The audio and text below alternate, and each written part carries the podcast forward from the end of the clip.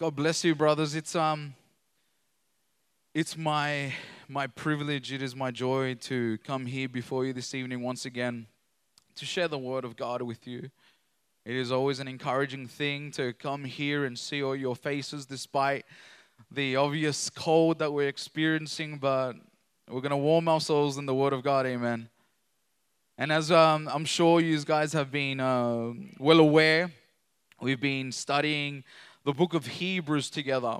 Uh, it's been a wonderful book, uh, a book full of full of encouragement, um, and and uh, just as we reflect upon the goodness of Christ and, and the glory of our Lord Jesus, we we've had the opportunity to to rejoice in what uh, God has given us in in and through this wonderful epistle, this wonderful letter.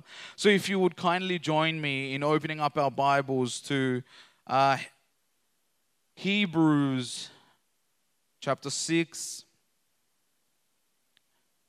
And as you find it, as always, if you could stand up and give reverence to the Word of God. We're reading Hebrews chapter 6, verse 9. And we'll be we'll be finishing off with verse 12 with the help of God.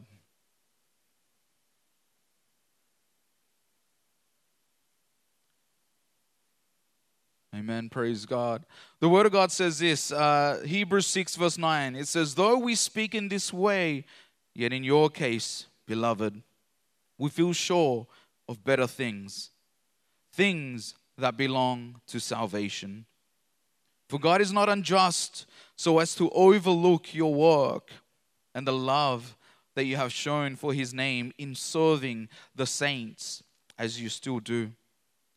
And we desire each one of you to show the same earnestness, to have the full assurance of hope until the end, so that you may not be sluggish, but imitators of those who through faith and patience inherit the promises. Let's pray. Father, we come before you at this moment, O oh God in need of you, O oh God. In desperate need of you to speak this evening. Lord, I leave, Lord God, myself in your hands and your people in your hands, O oh God.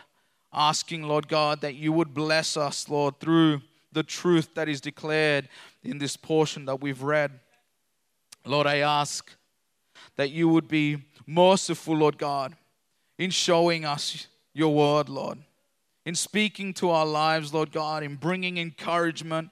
And I pray, Father God, that you would be speaking, Lord God, through this mes- message, Lord God, that you would be the one, Lord God, empowering it, Lord.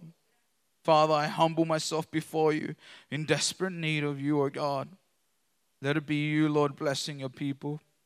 Let it not be a stirring of emotion, Lord, but Father, a convincing of the Spirit. Lord, I pray these things, oh God, in Jesus' name. Amen and amen. You may be seated. So, as you guys know, we've been going through the book of Hebrews with me for quite some time now. Um, and last time we, t- we were together, uh, essentially what we're doing is just picking up right from where we left off last time. And last time we were together, we were dealing with a relatively complex portion, a difficult portion um, of scripture in which uh, what we came across was the implication of possibly um, being impossible, it being impossible to restore some who had participated in the faith in some degree or another, in some capacity or another, but had stepped away from the faith it was there that, that the, the scriptures began to express itself in this impossibility and the word there that was used there was that that it was impossible to re, return them or restore them to repentance so we were dealing with this issue of was there no hope in, in bringing them about those who have left the church or were considering abandoning the faith altogether was there no hope in, in, in the future for them to, to be brought back into faith and this was that pressing question that we meditated on together. Uh, one that was quite difficult, as I said. And our first step was really to understand whether or not this word there, impossible, was indeed impossible. And the things that we did was we, we compared it with the, the, the way that the author used this word throughout the rest of his letter. We compared it with his usage in, in other passages of this same book. And what we concluded was that that word there, were impossible, indeed meant impossible. But when we came to verse 6, however, we, we came to this very important change of tense in the way that the writer had been writing, because up until this point, the writer had had uh, had been writing in this indefinite way, but now he, he changes this the tense from past into continuous.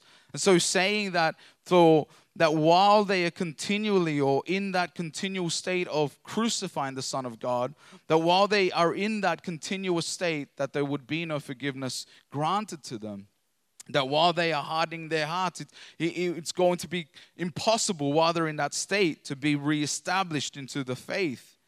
And that means that those who had come and gone from the church, it, it gives us a hope and a, a reminder that God is merciful and that while we still have breath in our lungs, God is still merciful. That there is still a hope for those whom we have seen gone or have abandoned the faith. But something that stood out as well from this was a, a, second implication, and this is what, what the author kind of dwells into in the portion that we've read a little bit more. That, that is that this obvious, um, I guess, truth that, that we as believers who have been in the faith for some time may recognize this, and that is that not everyone who comes to church are believers, are genuine believers. That's the reality that not everyone who walks through the doors are, are, are actual, genuine believers in Christ. Just because they come here and, and attend does not mean that they are true believers. And the author expressed this in, in, in uh, various ways, saying that, that one could come here and, and be enlightened by the word. One could taste the heavenly gifts and, and partake in these things and, and share in the Holy Spirit. He said that we could taste the goodness of God's word. We can be blessed with His word. We could even witnessed the power of the ages to come. And, and when we were together, we, we went through those things together. We won't go into them. But he, he says that these things, you could, you could see anyone come and, and participate in that. And that was what was going on in, in the church that he's addressing at this time. That not everyone who comes here is truly a believer. I think it's something for us to consider that not everyone who walks through our doors, who maybe raises their hands, who, who looks the part and, and speaks the part or dresses the part, is actually one who is consistently or genuinely a believer. It's something that should break our hearts. It's something that should concern us as, as a church. It, it is something that we should be aware of and take action. And there it is. And this is the issue that this church was facing.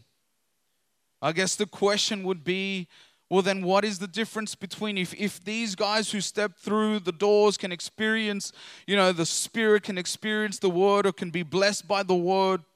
What separates the genuine believer from those counterfeits, those who just come just to, to sit down?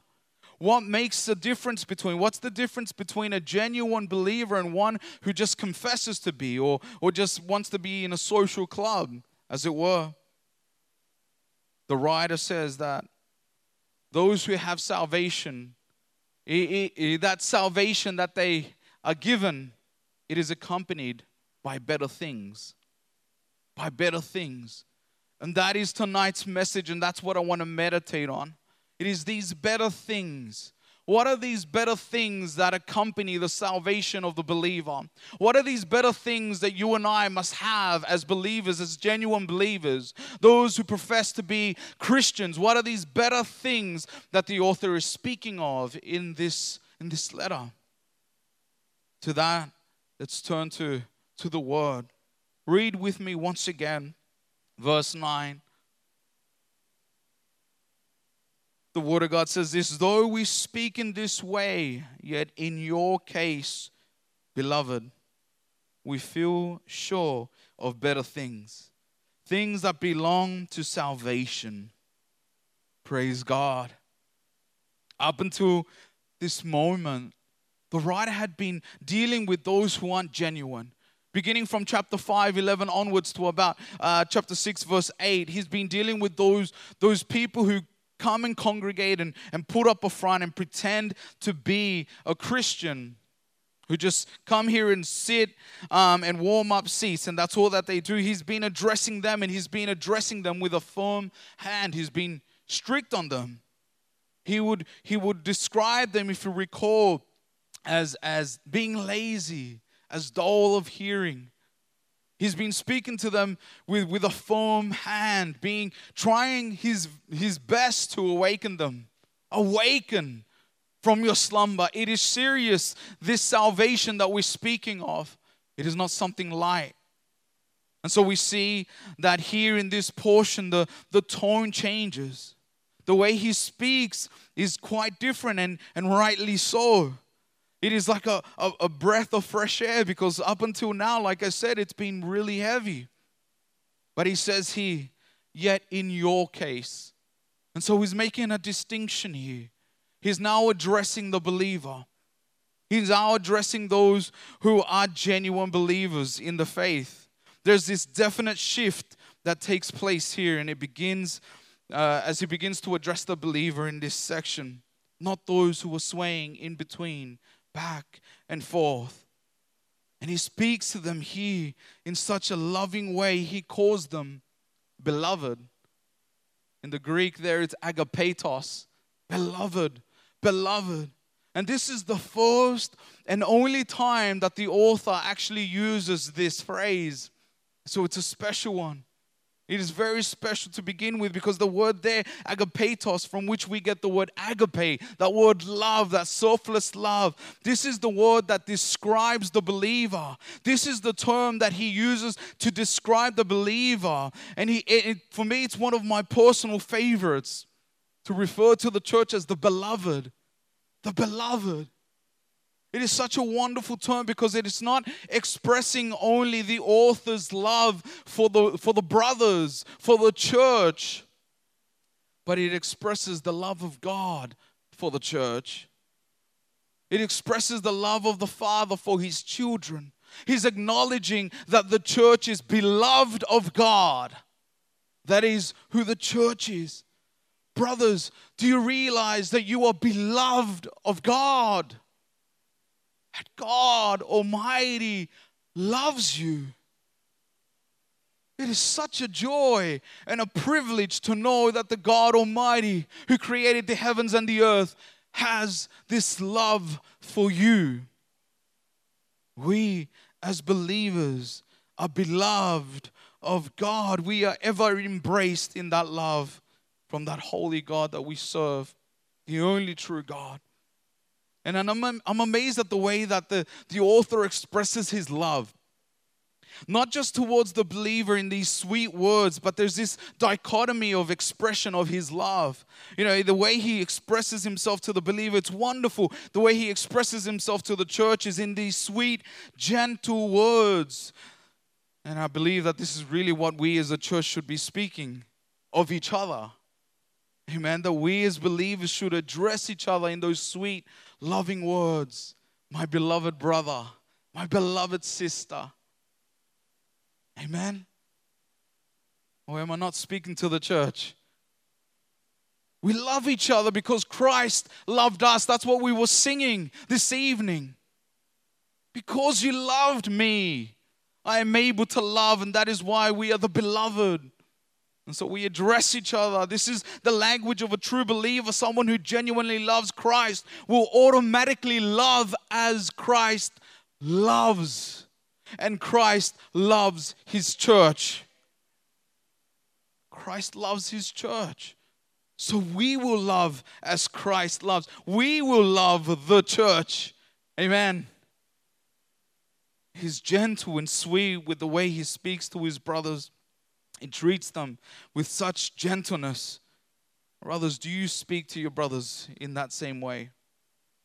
You speak and address to them as my beloved brother with gentleness and love in your prayers. But it's not surprising that the, the writer, the epistle, uh, the writer of this epistle, this letter speaks in this way. But what comes to as a shock, or may come as a shock, is, is the way he expresses his love for those who are falling away. Those who are, who are going against uh, the faith, who are thinking of departing, who are wanting to go back to the old life. The way he calls them, or the way he refers to them, many would be uh, consider it rude. He calls them dull of hearing. That's lazy borderline almost calling them idiots. What are you guys doing? And that's because of the, the, the, the reality of what he's dealing with here. The, the, what is at stake here is not something light, it is eternity. And that's why he's stressing it. Do you not see the foolishness of you turning away from Christ? And that's we as believers ought to do as well with those whom we see. We plead with them. I mean, obviously, we're not going to be calling them idiots, those who are in the world. We let Scripture do that. A fool says in his heart, There is no God. But that is what we do. We, we, we share the truth because the truth is what sets us free. Amen. That is the way we love. And even if they call us bigots or idiots or fools or religious or whatever it is, it doesn't matter. That's the way we express the love that we have in Christ by sharing the truth with others. That's what we do as Christians. And that's what we see Him do with those who were considering leaving the church. Like fools, wake up. This is a matter of life and death. You see how He loves. But let us return to the issue at hand. The author says that those who had received salvation, those who were genuine believers, those who are truly saved, you are able to determine whether or not you are genuinely saved. Because that would have been the pressing issue. That would have been the question on everyone's mind. Because if everyone can partake of these things, if everyone can partake of the Spirit, if everyone can partake of the Word of God and see these powers being manifested, then what is it that separates the true believer from those who just participate in these things? How are we going to determine which one is genuinely a Christian and who is pretending to be one? What is that? How are we going to be able to make heads from tails? That's the question that would have popped up to their heads is that how do we determine the genuine from the fake? And so we see here in this portion, the first thing here that we, we see uh, is dealing with that issue. How can we know for certain those things that accompany uh, or those who have genuine salvation? And he says this he says that better things accompany them. Better things accompany them. Now, this comparison is not made with salvation. It's not saying that better things than salvation accompany them. The comparison is better things accompany them, those who have salvation. You see those better things in them. They practice those better things. There are better things that are manifested in the genuine believer, and you can see them. And we're going to see what those are. What are these things that are better? What are these superior things? To that, let's turn to verse 10. The Word of God says this For God is not unjust so as to overlook your work and the love that you have shown for His name in serving the saints as you still do. So, pressing this question again, this, this wonderful question that we're attempting to answer how do I know that I am one of those who, who, you know, who have received that seed in my heart and that it's genuinely fallen in good soil so as to produce fruit from it? How do I know, in other words, how do I know that I'm one of those genuinely saved, those who are genuine Christians? What sets me apart? What are these better things that I should be looking forward to or should be accompanying my salvation? Are you ready for it? What should accompany my salvation? Well, he gives us five things. But to the first one, are you ready? What accompanies? What are these better things that accompany your salvation? If I had a drummer here, I'd ask for a drum roll. The first sign of genuine conversion, are you ready? Is to work. To work. Work accompanies your salvation. Work accompanies your salvation. And so at this moment, I would love to have heard all those brothers who said, Yes, I'm beloved of God, say yes, amen to that as well. That we are saved and we are saved to work. Glory to God, amen. No one really wants to. this is the first thing. This is what accompanies our salvation. He's talking about those who are genuine. Don't worry, those who are genuine believers. He says, I thank you because this is already in your practice that you work and love. And that's the second thing. But work. He says that you work. Here is where you stop and say, wait a minute, are you saying that you, you know you gotta work or you're suggesting that salvation is of works? No, I'm not suggesting anything that scripture isn't suggested already to you. I'm not saying that you work in order to salve, to, to in order to be saved. No, I'm saying that that is the fruit of your salvation is that you work, that you are put to work. I mean, we all know James, right? We all know that faith without works is what? Is dead. If you're alive in the Lord, you will work you will serve. Because of all that emotion that we had when we were worshiping God here at that moment, when we were considering and reflecting upon the cross, when we were thinking about the blood that was poured out for you, that will motivate you to work, to serve.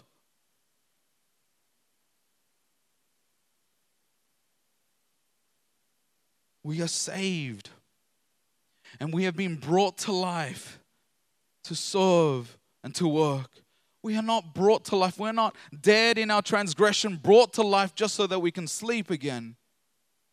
No, we were dead in our transgression, brought to life by Christ so that we can walk, so that we can serve, so that we can go and make war against the enemy.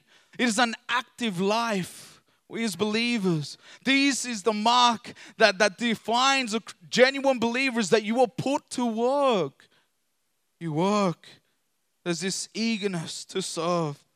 Let's unpack this a little bit more because it's not just straightforward as that. As I, as I described to you, it is far more precious. It is wonderful to the believer. And here is what the writer ties it together with the second element, and that is that we love. Agape, love. For indeed they are united and inseparable. Our work and our love, they're united. They have to be. We do it because we love. We do it because we love God and we love the brother. That is what the law is summed up in. Love God, love your neighbor. There is a love that manifests itself in work and it is received or perceived by God, and that is what is described here in the Greek for us in this verse. This is what the author is describing to us the action of God. He sees that work, he sees that love demonstration in this passive observance, he, he receives that of the believer, that love, that, that love offering, that, that work.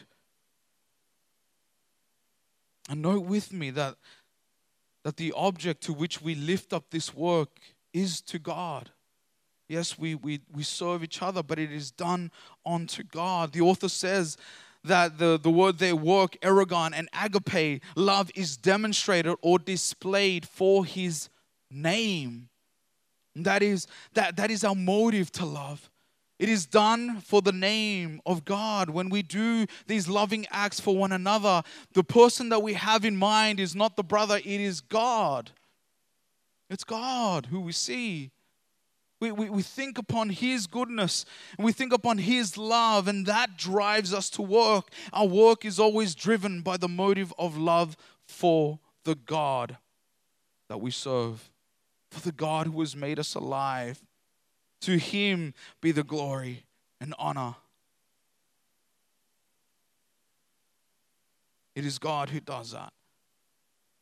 And may I suggest to you, in passing, that if this is one of the things that as we come to know God more and we've, re- we've received this salvation, that as we come and draw closer to God, our work becomes more. Not in the sense of we take more responsibility, but in the sense that it, it intensifies. we do it with greater humility. As we progress in our faith, we do it with more gentleness for the believer, with more patience, because we've come to know God to be that. Our work increases, it doesn't decrease. It increases as we come to know God. And it must be made clear that our love and work that is recognized by God is, is not our attendance. That's not what we do. You don't get brownie points because you've come to church this evening. Don't, don't pat yourself on the back because you came to church. Don't, don't, don't think that that's the work that is described here. It's not, it's not just coming to church or reading your Bible prayer. These things benefit you, they benefit you. It is for your own well being. The work that is described here is this work, this selfless love, where you love and serve your brother and sister. That's the work that is being described here. Know with me that the author says that God is not unjust to overlook your work and the love that you have shown for his name. And how does this love work out? How is this manifested? In serving the saints. This is how you show that love in the servants, in your service to the saints. I'm, pray- I'm preaching to the church, amen. We love each other, we serve each other because He has shown us that.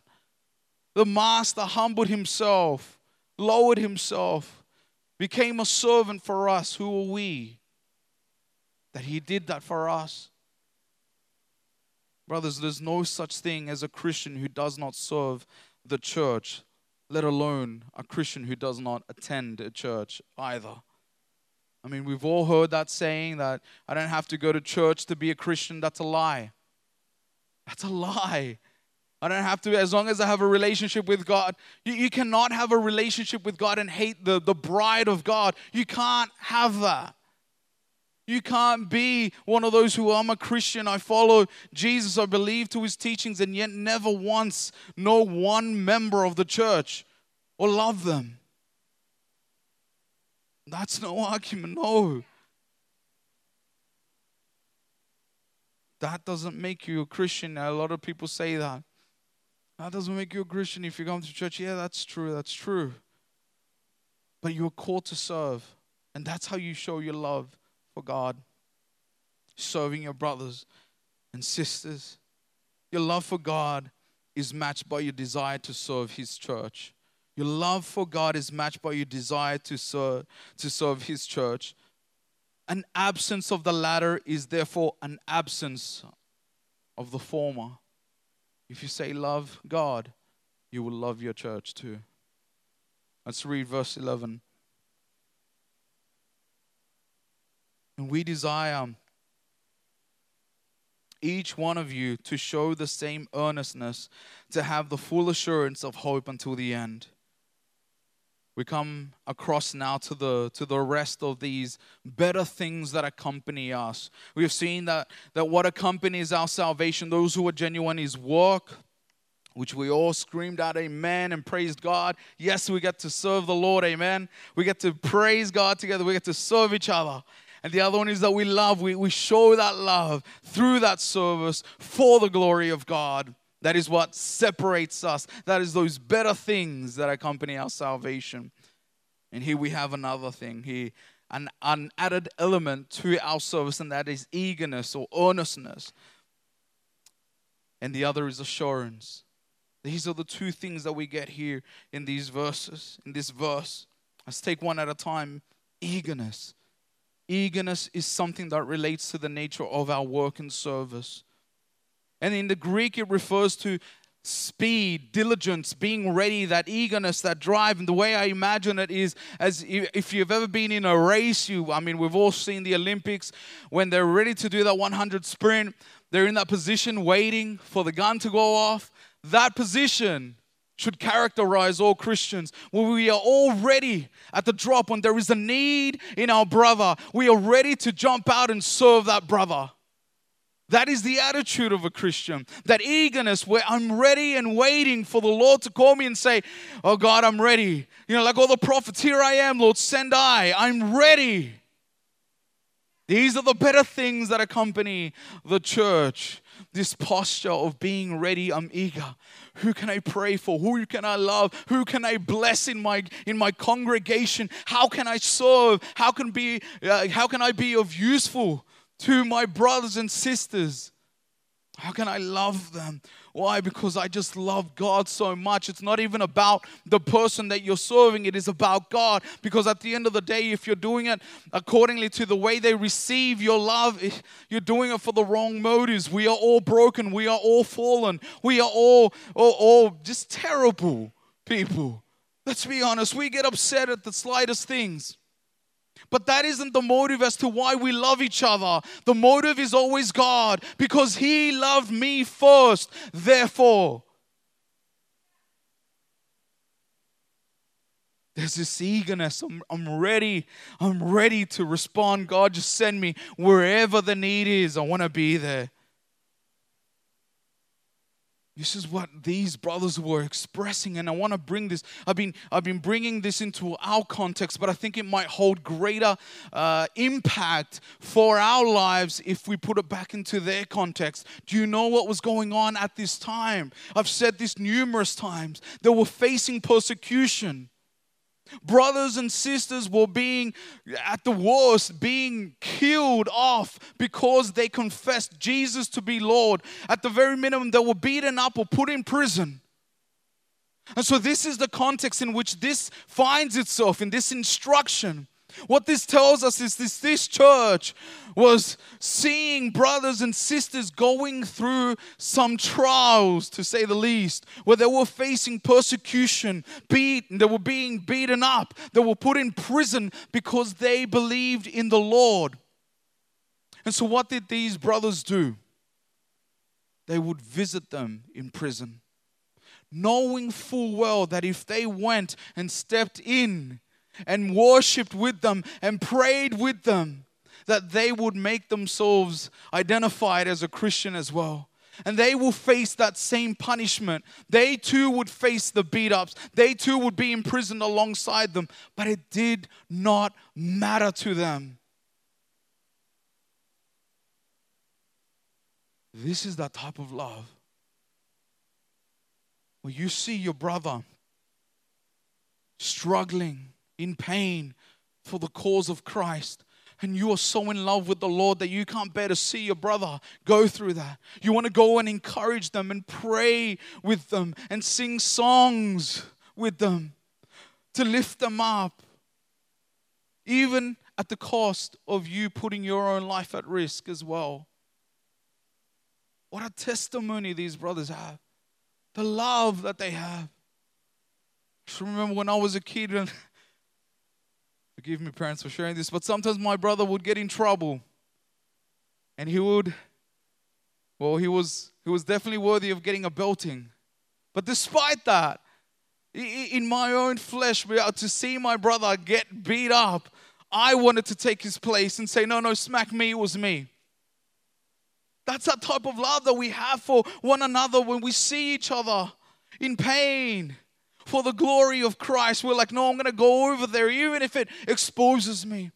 If your brother is getting ridiculed, teased because of his faith, you step up and you say, I believe to repent. Even if they call you a bigot, an idiot, a fool, whatever form of persecution we may face. This is that type of love. These brothers showed that love to each other.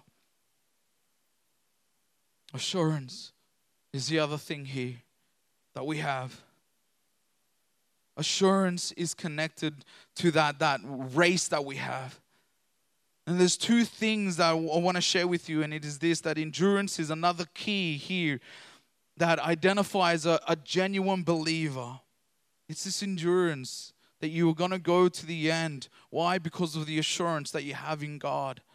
You will endure, you will go on, you will keep on marching forward.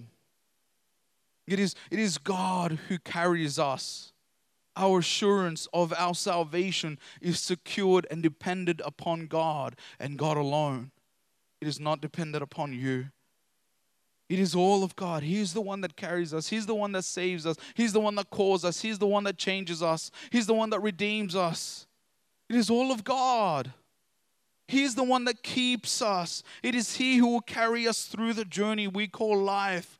It is not of man's will or strength. It is not dependent upon our might, but on the mighty hand of God that redeems, that carries you. This is the assurance. These are the better things that we as a church have. We have assurance of our faith, of our salvation.